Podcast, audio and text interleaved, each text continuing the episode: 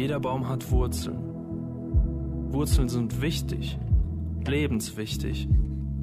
Durch die Wurzeln gelangen lebenswichtige Nährstoffe und Flüssigkeiten in den Baum. Je tiefer die Wurzeln gehen, desto stabiler steht der Baum. Je weitreichender das Wurzelwerk ist, desto mehr kann der Baum den Stürmen trotzen. Unser Glaubensleben gleicht so einem Baum. Je tiefer und fester wir verwurzelt sind, desto besser überstehen wir die verschiedenen Stürme in unserem Leben. Wie tief bist du verwurzelt?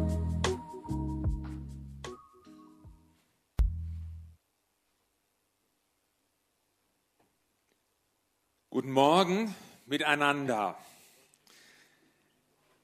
Ich dachte mir, ich könnte mir doch auch mal eine Tasse einschenken, wie wahrscheinlich die meisten zu Hause, und das mache ich jetzt auch. Warum nicht auch hier sich mal so eine gemütliche Tasse einschenken bei dem Winterwetter draußen, das schön dampft. Das ist jetzt allerdings, ähm, das ist kein Kaffee, sondern das ist ein Diplomatentee. Ja, so heißt er. Es gibt Diplomatentee und der schmeckt dann auch so sehr diplomatisch und ausgeglichen. Also ich würde sagen, an alle zu Hause, die ihr jetzt eine Tasse in der Hand habt, hoch die Tassen, genießt diesen Morgen, genießt diesen Sonntag, der Herr mit euch. Ja, ich fühle mich sehr diplomatisch jetzt, aber er ist gut, schön warm, passt doch zu diesem Wetter wunderbar. Wir haben ja schon ein ziemlich verwurzeltes Vorprogramm gehabt hier für diese Predigt, für die gesamte Serie. Und ich habe gedacht, ich bringe trotzdem noch ein wurzeliges Bild mit, und zwar mitten aus dem Leben gegriffen, nämlich von den Highlands, wo ich spazieren war, den Highlands von Lippe, und folgenden Baum habe ich da gefunden. Der sieht so aus. Sturmerprobt steht er dort einsam in den, der weiten, rauen, unwirklichen Hügellandschaft von Fissenknick. Man nennt es auch das Schottland von Lippe. Aufgrund der Stürme, die dort über die Hochebene peitschen und brettern. Und auch weil da so komisch bärtige Typen wohnen, alles irgendwie sehr schottisch. Und ein Blick auf diesen Baum genügt, vor allem wenn du dort wohnst und du weißt, hätte er keine Wurzeln, wäre er nicht. So einfach ist das. Hätte er keine Wurzeln, wäre er nicht.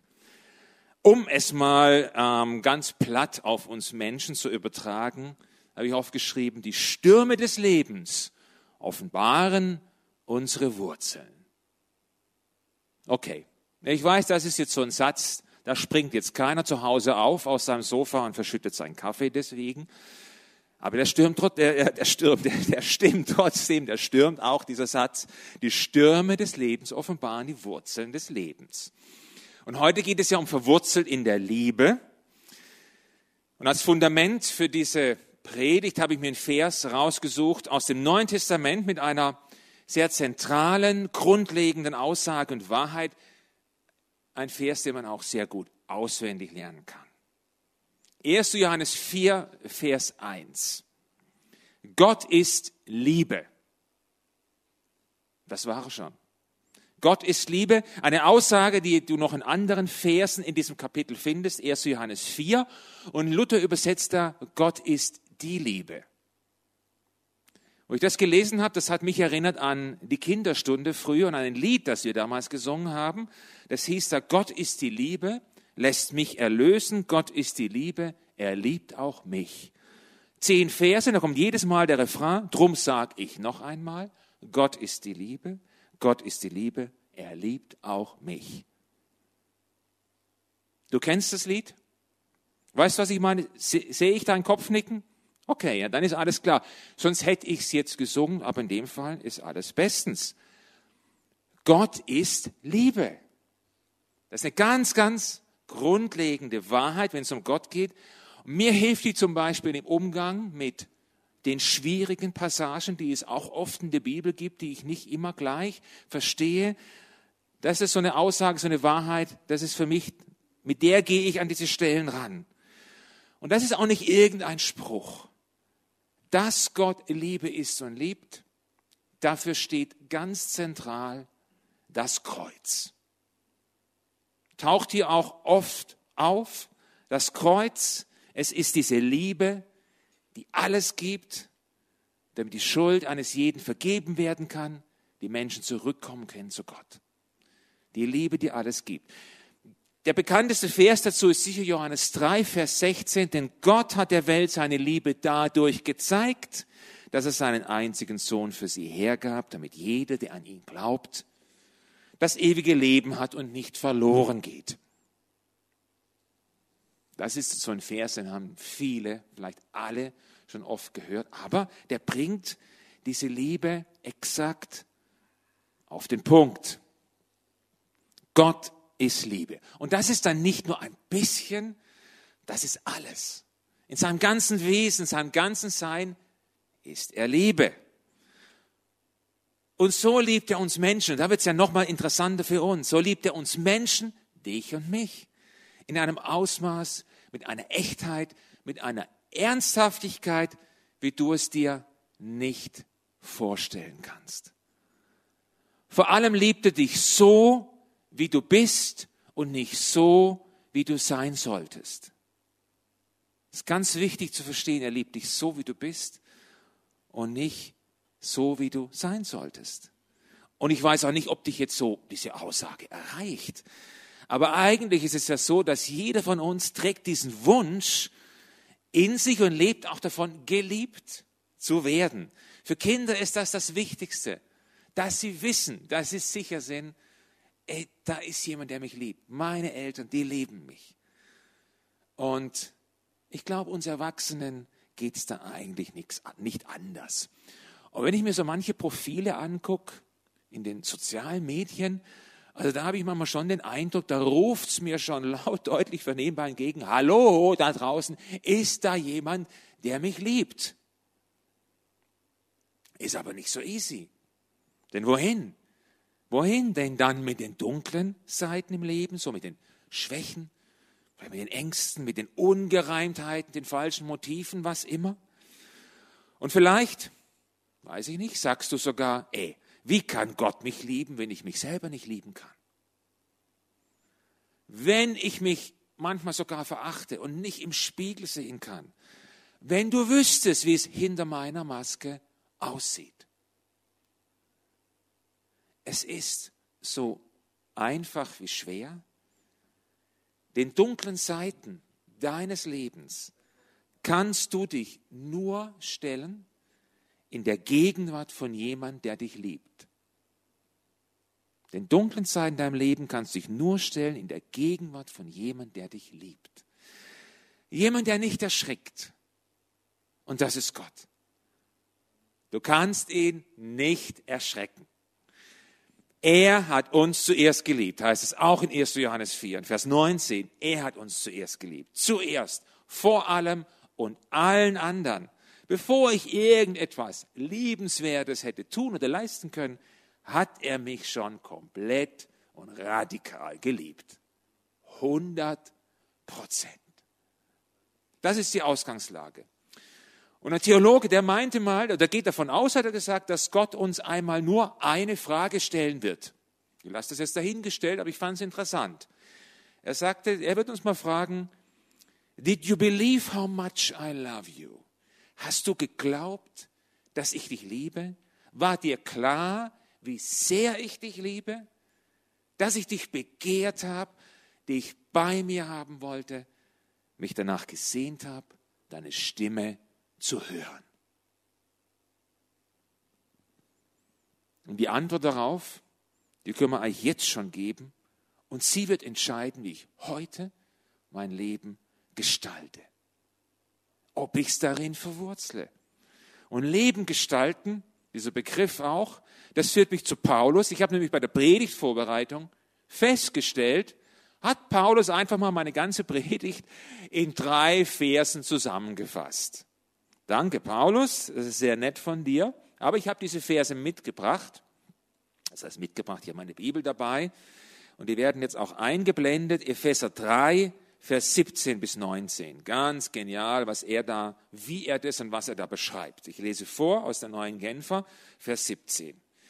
Da sagt er, es ist mein Gebet, dass Christus aufgrund des Glaubens in euren Herzen wohnt. Und dass euer Leben in der Liebe verwurzelt und auf das Fundament der Liebe gegründet ist.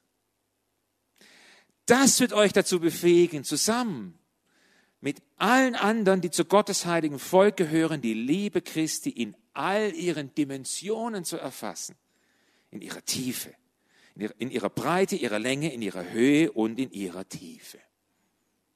Ja, ich bete darum, dass ihr seine Liebe versteht, die doch weit über alles Verstehen hinausreicht und dass ihr auf diese Weise mehr und mehr mit der ganzen Fülle des Lebens erfüllt werdet, das bei Gott zu finden ist. Sehr cool ausgedrückt von Paulus, sehr schön zusammengefasst. Er gebrauchte ja die Begriffe Breite, Länge, Höhe, Tiefe. Und doch übersteigt es unser Vorstellungsvermögen. Die Kapazität unseres Denkens reicht nicht, um diese Liebe zu begreifen. Das heißt, ich kann also, ich kann also gar nicht groß genug von der Liebe Jesu denken und reden. Wir können gar nicht zu viel von ihr erwarten. Wie cool ist das denn? Vor allem aber können wir unser Leben darin verankern. Das sagt er hier in Vers 17. Es ist mein Gebet, dass Christus aufgrund des Glaubens in euren Herzen wohnt. Das ist ja eigentlich das, was passiert, wenn ich Jesus in mein Leben einlade und ihm mein Leben anvertraue. Und dann sagt er, und dass euer Leben in der Liebe verwurzelt und auf das Fundament der Liebe gegründet ist. Daraus schließe ich, dass man offensichtlich auch sein Leben woanders verwurzeln kann. Vielleicht sogar selbst als Christ. Aber gehen wir mal davon aus, ich will mein Leben in Jesus, in seiner Liebe, auch in seiner Liebe für mich eben verwurzeln. So, was, was mache ich jetzt? Wie geht das? Da gibt es wahrscheinlich tausend Sachen dazu zu sagen. Ich habe eins rausgesucht, was mich fast irgendwie begeistert und fasziniert hat. Als ich auf der Bibelschule war, ist schon lange her, schon länger her, hatten wir dort einmal eine Unterrichtseinheit mit dem damaligen Direktor der Schweizer Allianzmission. Und da fing er an, seinen Unterricht und sagte zu uns, na, dann möchte ich mal heute mit euch über eure Berufung sprechen. Dann ging schon so ein Grinsen durch die Reihen. Äh, jetzt war uns allen klar, okay, jetzt bringt er gleich Matthäus 28. Und dann würden wir den Ruf hören. Ah, aber sowas von. Und dann ab nach Afrika, nach Asien, an die Südspitze von Chile oder gleich nach Grönland. Und dann ließ er uns aber nicht Matthäus 28, 19 aufschlagen, sondern 1. Korinther 1, Vers 9. Und da liest er vor, da steht, Gott ist treu.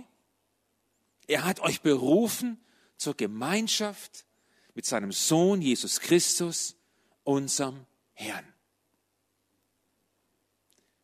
Das ist eure Berufung, sagt er. Das kommt zuerst. Das andere, das ist der Auftrag.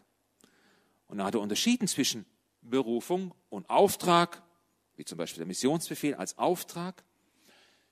Und ich fand das interessant, so habe ich das noch nie gehört, habe ich mir das nie überlegt und das hat mich lange begleitet. Die Gemeinschaft mit Jesus als die erste und eigentliche Berufung im Leben eines Christen. Und das hat mich auch begeistert und hat bei mir dann so einiges verschoben in meiner Sichtweise. Es hat mich begeistert, weil da eine riesige Dimension dahinter steckt ja. Jesus, die Liebe in Person. Gemeinschaft mit ihm, das stellt eigentlich alles andere an die zweite Stelle.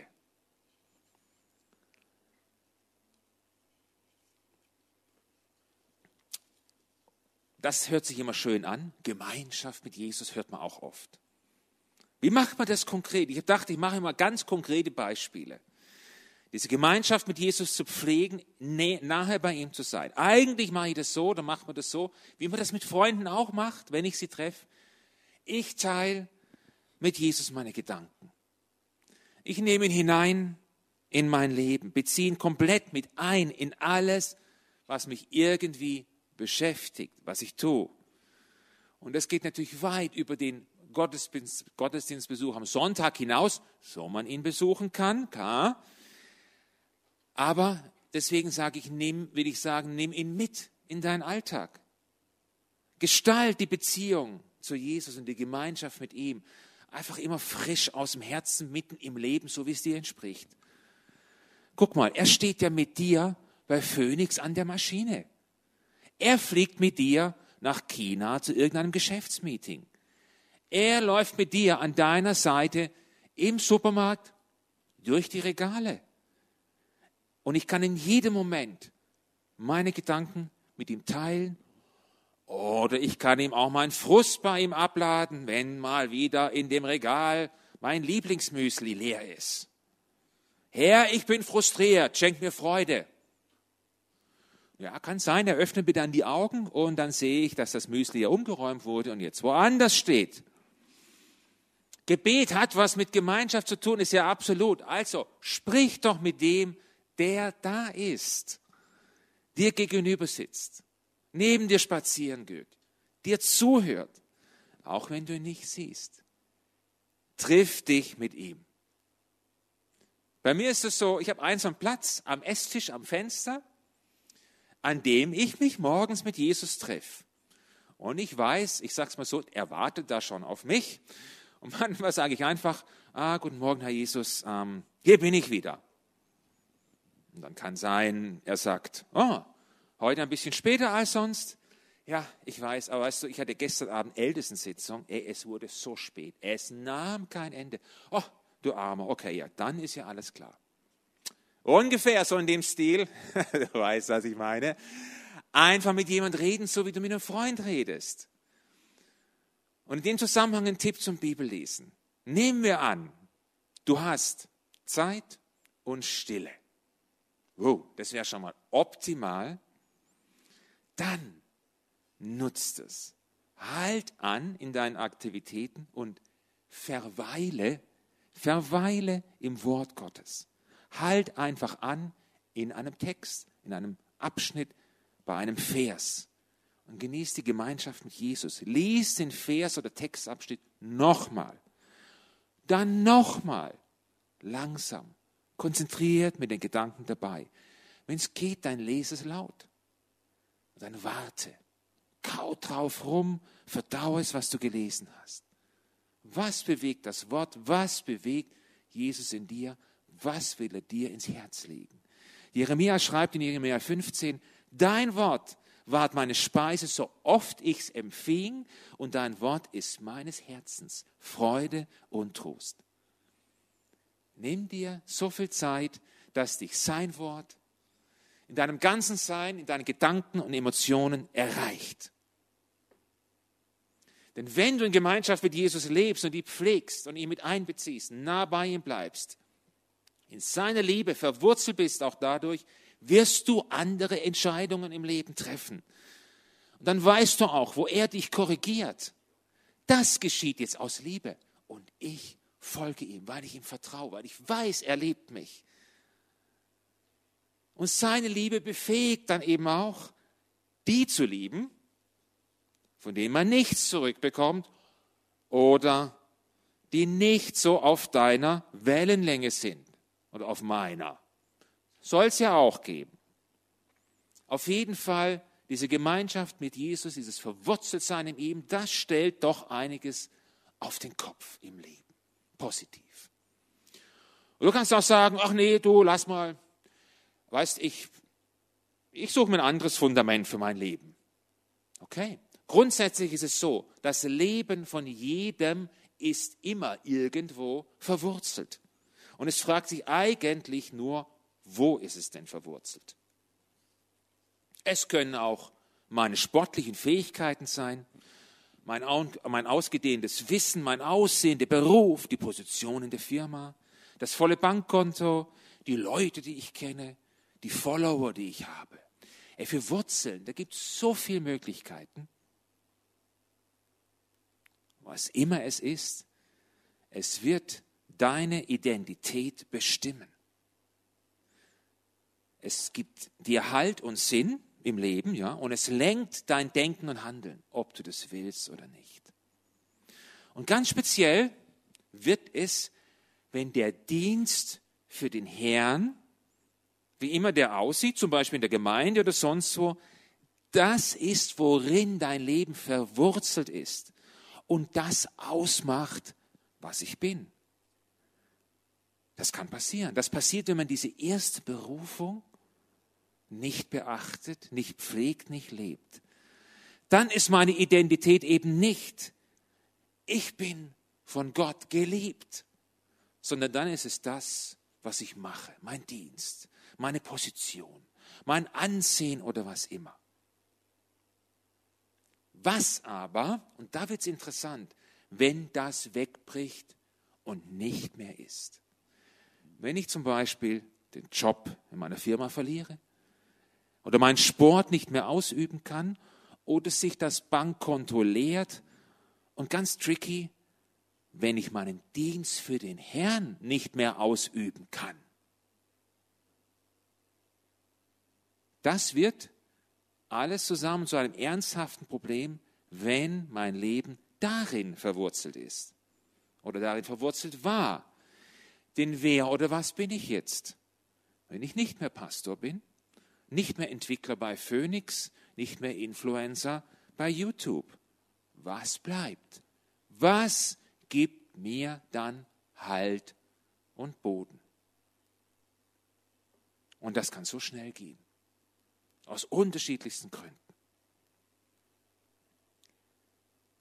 Mein Halt und Boden, meine Identität finde ich bei Jesus, dem Hirten meiner Seele. Und ich glaube, ich habe relativ lang gebraucht, das zu verstehen und zu begreifen. Und dieser Missionsdirektor hat mir geholfen mit dieser ersten Berufung. Da finde ich mein Halt bei Jesus, dem Hirten meiner Seele, in der Gemeinschaft mit dem, der mich liebt. Weil das bleibt. Das ist von Bestand und das geht weiter. Folgende bekannten Verse beschreiben so ein verwurzeltes Leben. Zumindest lese ich sie so und ich möchte sie auch vorlesen. Die haben sie viele schon mal gehört oder auch oft gelesen, und zwar die ersten vier Verse aus Psalm 23. Möchte ich nochmal vorlesen. Unter diesem Aspekt. Der Herr ist mein Hirte. Darum leide ich keinen Mangel. Er bringt mich auf Weideplätze mit saftigem Gras und führt mich zu Wasserstellen, an denen ich ausruhen kann. Er stärkt und erfrischt meine Seele. Er führt mich auf rechten Wegen und auf der richtigen Straße übersetzen das andere. Er verbirgt sich sogar dafür mit seinem Namen. Selbst wenn ich durch ein finsteres Tal gehen muss, wo Todesschatten mich umgeben, fürchte ich mich vor keinem Unglück, denn du, Herr, bist bei mir. Dein Stock und Hirtenstab geben mir Trost. Ich würde sagen, so sieht ein in der Liebe und bei Jesus verwurzeltes Leben aus. Das ist ein, eine Beschreibung dafür. Schönen Bildern, die da beschrieben sind mit dem Hirten. Ich möchte das zum Schluss mit einer Geschichte aus dem Leben von Brennan Manning verdeutlichen. Das ist ein katholischer Geistlicher, bekannter Buchautor, der jetzt schon vor ein paar Jahren gestorben ist. Eine Geschichte aus seinem Leben. Er lebte zu der Zeit in New Orleans und eines Abends klingelt eine Frau an seiner Tür und fragt ihn, ob er Brennan Manning ist. Und sie erzählt ihm, ja, sie hätte seine Adresse von einem Freund bekommen und sie sei nun hier in der Hoffnung, dass er ihr helfen könne. Sie erzählt ihm dann von ihrem Vater, der Krebs hat, zu Hause liegt und nicht mehr lange leben wird. Ob er nicht vorbeikommen könne, um mit ihm zu beten. Er sagt, ja, kann er machen. Kurze Zeit später besucht er den Mann, betritt dieses Schlafzimmer, dort liegt er so ein bisschen abgestützt auf einem Kissen und ein leerer Stuhl steht so ganz unmittelbar neben seinem Bett. Oh, guten Tag, ich sehe, Sie haben mich erwartet, sagt dieser Brennan. Nein, sagt der Mann. Äh, wieso, wer sind Sie? Dann stellt er sich zuerst mal vor, wer er ist, warum er da ist. Ich dachte halt, wegen dem Stuhl hier. Sieht so aus, als würden Sie jemand erwarten.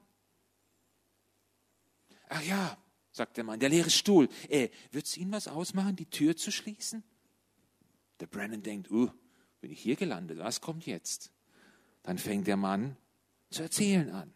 Nun, Brennan, ich habe das noch nie jemand erzählt. Auch meine Tochter weiß nichts davon. Aber ganzes Leben lang habe ich nicht gewusst, wie ich beten soll. Bin jeden Sonntag zur Kirche gegangen, habe die Predigten über Gebet gehört, aber die gingen alle über meinen Kopf weg. Dann bin ich zu meinem Pastor, habe ihn gefragt, ob er mir helfen könne. Dann hat er mir so ein theologisches Buch über Gebet gegeben. Mann, ich habe drei Seiten gelesen, nichts verstanden. Da war der Ofen aus bei mir. Ich habe es weggelegt, ging gar nicht. Und vor vier Jahren, da hat ein Freund zu mir gesagt, weißt du was, Gebet ist eine ganz einfache Angelegenheit. Das ist ein Gespräch mit Jesus. Setz dich hin, stell dir einen leeren Stuhl gegenüber und nimm im Glauben in Anspruch, was Jesus verheißen hat, nämlich, dass er jeden Tag bei uns ist. Schau ihn an, red mit ihm, hör ihm zu, so wie du dich mit einem Freund unterhalten würdest. Das mache ich jetzt seit vier Jahren, sagt er, jeden Tag zwei Stunden. Und ich liebe es. Aber ich bin vorsichtig. Ich möchte ja nicht, dass meine Tochter mitbekommt, wie ich mit einem leeren Stuhl rede. Aber ey, du bist doch vom Fach. Glaubst du, das ist Gebet? Und dieser Brennan antwortet, ey, absolut.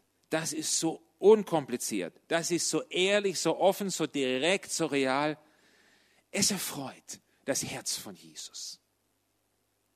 Er betet für ihn, salbt ihn mit Öl und verabschiedet sich.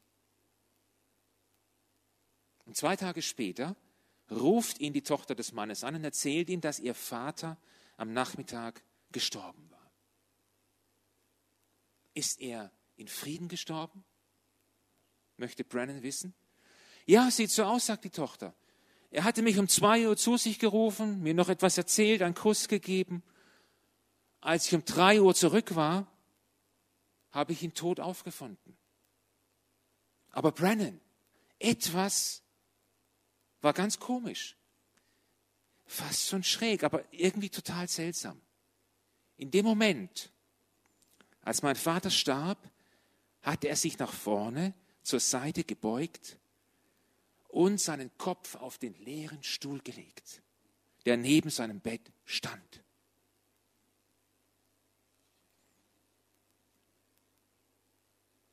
Kennst du diesen Jesus? sieht so deine Beziehung zu ihm aus, die Gemeinschaft mit ihm.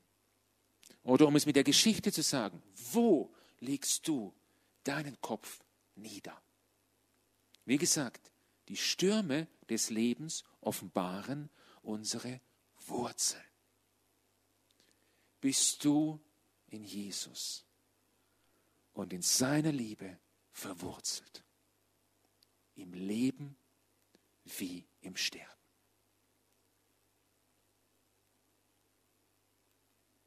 Ich möchte noch beten. Herr Jesus, manchmal ist es ein leerer Stuhl. Und wenn ich diese Geschichte so lese, dann wünsche ich mir eigentlich, auch meinen Kopf auf einen leeren Stuhl zu legen, aber in dem Wissen, das steht ja für dich, Herr. Und eigentlich können wir das machen, ja, kann ich das auch machen. Das ist ein Geschenk und Angebot an uns und dafür danke ich dir.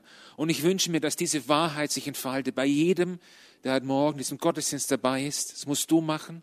Diese Einladung in die Herzen legen, die du aussprichst. Ich danke dir für deine Liebe, Jesus. Ich danke dir, dass wir Gemeinschaft haben können mit dir, mit der Liebe in Person und dass uns das Wurzeln gibt und einen Halt gibt im Leben inmitten aller Stürme. Und ich danke dir, dass deine Liebe und diese Gemeinschaft mit dir über den Tod hinausgeht. Und dass eigentlich, dass ich wissen darf, mein Leben, bildlich gesprochen, endet in deinen Armen. Dafür danke ich dir. Ich wünsche mir für alle, die zuhören, dass sie diese Liebe erkennen und begreifen, dass du deinen Frieden in alle Gedanken legst, wo immer sie jetzt sind, was immer gedacht wird, Herr. Offenbar du dich mit deiner Liebe. Ich danke dir. Amen.